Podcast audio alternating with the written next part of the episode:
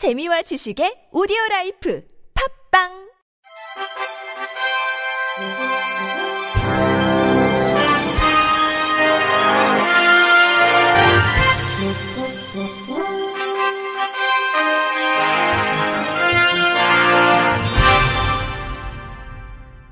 청취자 여러분 안녕하십니까? 3월 9일 목요일 KBIC 뉴스입니다.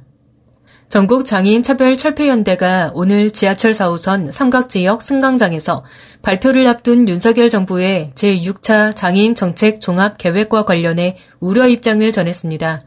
전 장현은 정부 계획으로는 스웨덴과 같이 장애인 활동 지원 수급자 대상으로 올해 모의 적용 연구를 거쳐 내년부터 시범 운영으로 밝히고 있다면서 한국은 스웨덴과 비교해 매우 큰 예산 지출의 차이를 보이며 장애인 활동 지원 서비스를 제공하는 지원 체계가 매우 다른데도 불구하고 스웨덴과 같은 장애인 개인 예산을 언급한 것은 착시적인 비교에 불과하다고 짚었습니다.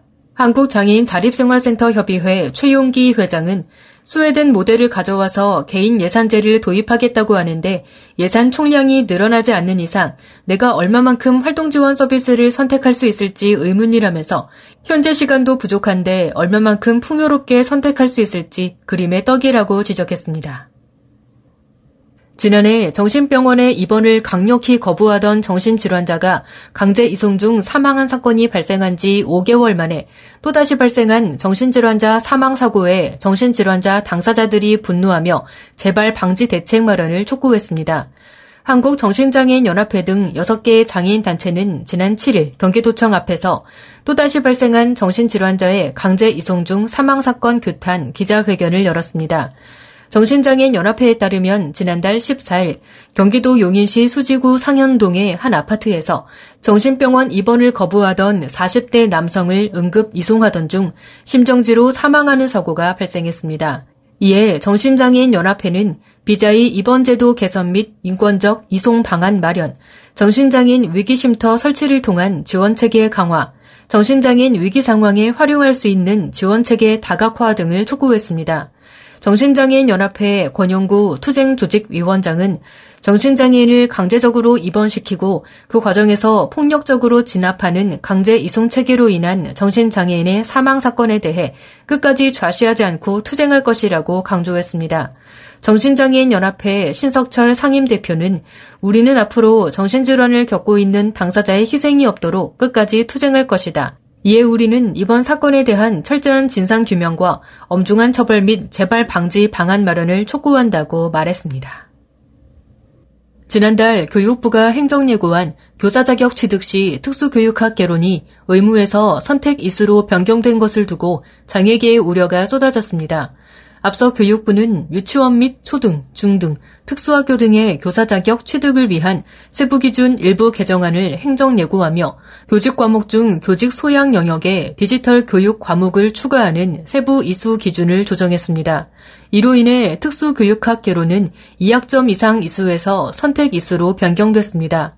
이 같은 교육부 행정예고의 장애계는 잇따라 성명서를 내고 통합교육의 우려를 표하며 즉각 철회해야 한다고 목소리를 높였습니다. 먼저 장애인 교육 아울단은 교사 자격 취득을 할 때 특수교육학 개론을 선택하지 않게 될 것이며 이에 따라 일반 교사 양성 과정에서 특수교육학적 소양의 약화를 가져온다면서 학교 현장에서 일반 교사에 의한 특수교육 대상 학생 조기 발견 및 조기 지원 등의 통합교육 활동을 위축시키게 될 것이라고 우려했습니다. 충북 장애인 부모 연대 또한 특수교육학 개론이라는 최소한의 과목마저 선택 과목으로 하는 것은 장애 학생을 위한 다양성 이해 교육 및 인성 교육에 기여하는 특수교육학 개론의 철학과 속성을 이해하지 못한 실태를 여실히 보여준다면서 그동안의 장애 학생 통합교육에 대한 시대적 흐름과 학부모의 노력을 무위로 만드는 퇴행적 조치라고 비판했습니다. 한국장애인 재활협회도 정부의 통합교육 기조에 역행하는 것일 뿐만 아니라 지난해 9월 유엔장애인 권리위원회가 제2, 3차 국가보고서에 대한 최종 견해를 통해 권고한 통합교육 훈련을 강화하라는 국제사회의 의견도 무시하는 행위라고 개정안을 지적했습니다. 이어 교육부의 특수교육학 개론을 2학점 이상 의무적으로 이수할 것을 보장하는 수정 의견을 전달했다고 밝혔습니다. 경기도가 올해 25억 원을 들여 안양시 명학공원 등 5곳에 교통약자를 위한 유니버설 디자인을 적용한다고 밝혔습니다. 유니버설 디자인은 국적, 성별, 연령, 장애 여부 등과 관계없이 모든 사람이 안전하고 편리하게 이용할 수 있는 도시 공간이나 환경을 설계하는 것입니다. 올해는 특히 장애인, 고령자, 영유아 동반자 등 교통약자를 비롯한 모두의 이동 안전과 편의를 위한 공간, 시설 등을 주요 정책 방향으로 설정했습니다. 경기도는 31개 시군을 대상으로 교통약자를 위한 유니버설 디자인 사업 신청을 받아 평가를 거친 결과 안양시 명학공원, 광주시 보건소 공설운동장 주변, 하남시 신장 이동 근린공원, 구리시 보건소 주변, 포천시 산정호수 포천관광 안내소 등 다섯 곳을 최종 선정했습니다. 선정지 다섯 곳은 한 곳당 5억 원씩 총 사업비 25억 원을 지원받아 교통약자 등을 위한 도내 관광지, 공원, 보도 등의 시설, 공간 등을 개선하게 됩니다.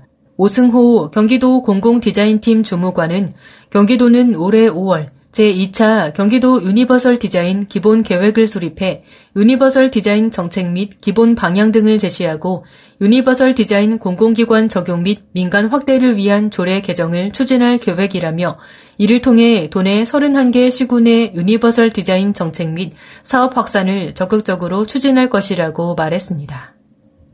국토교통부 국토지리정보원은 시각장애 학생이 지구의 형태와 대륙의 위치를 손끝으로 느낄 수 있도록 종이점자 지구본을 전국 맹학교 12곳에 배포한다고 밝혔습니다. 아울러 우리 영토에 대한 올바른 인식 확산을 위해 대한민국 전도와 세계 지도도 함께 제작해 전국의 일선 초등학교 6천여 곳에 배포합니다. 이번에 배포하는 종이 점자 지구본은 시각장애 학생들이 지구본 만들기 체험을 통해 지구촌에 대한 호기심과 상상력을 키워가고 재미와 성취감을 맛볼 수 있도록 종이 도면 형태로 제작됐습니다. 또 국토지리 정보원은 점자 지도도 제작해 전국 시각장애인 관련 기관 100여 곳에 배포합니다. 점자 지도는 총 4종으로 맹학교 등에서 지리 수업 보조 자료로 활용할 수 있도록 접목자 혼용 방식으로 제작했습니다. QR코드를 삽입해 지도에 대한 간략한 정보를 음성으로 안내하고 국가 경계 및 해안선, 경의도선의 선형 점자를 굵게 표현했으며 기호와 글자 크기를 키우고 색상을 진하게 표현해 저시력인의 가독성을 높이는 데 중점을 뒀습니다. 이번에 배포하는 지도의 출력용 파일은 국토정보 플랫폼에서 누구나 무사항으로 내려받게 하고 사용할 수 있습니다. 송파구 방위복지관이 장애인식 개선 스토리북 참여 작가를 모집합니다.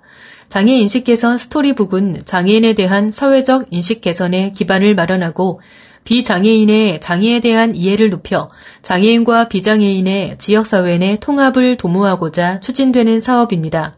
복지관은 그동안 스토리북으로 제1권 취약 아동을 대상으로 한 이야기, 내 친구 축복이, 제2권 장애 당사자의 삶 이야기, 우리 동네 이웃사촌, 제3권 직장을 다니고 있는 성인 장애인의 이야기, 후아유, 제4권 장애인과 함께 살아가는 주변인의 이야기, 같이 삽시다를 발간한 바 있습니다. 올해는 장애인, 비장애인 더불어 살아가는 사람들의 이야기로 장애인과 비장애인이 서로 제3자의 입장이었지만 더불어 살아가면서 서로가 삶에서 느끼는 다양한 가정을 담은 이야기를 제작할 예정입니다. 장애인식 개선에 대해서 이야기하고 싶은 누구나 신청 가능하며 선정된 참여 작가는 장애인식 개선에 관한 글을 오는 4월 6일까지 제출해야 합니다. 끝으로 날씨입니다. 내일은 낮부터 맑고 따뜻하겠습니다. 아침까지 안개가 심하다가 오후부터 날이 개며 낮 기온이 20도 이상으로 오르는 곳이 많겠습니다. 아침 최저 기온은 1도에서 10도, 낮 최고 기온은 16도에서 26도가 되겠습니다. 미세먼지 농도는 수도권, 강원 영서, 충청권, 대구 경북이 나쁨, 그 밖의 권역은 보통으로 예상됩니다. 이상으로 3월 9일 목요일 KBRC 뉴스를 마칩니다. 지금까지 제작의 이창훈, 진행의 홍가연이었습니다. 고맙습니다. KBRC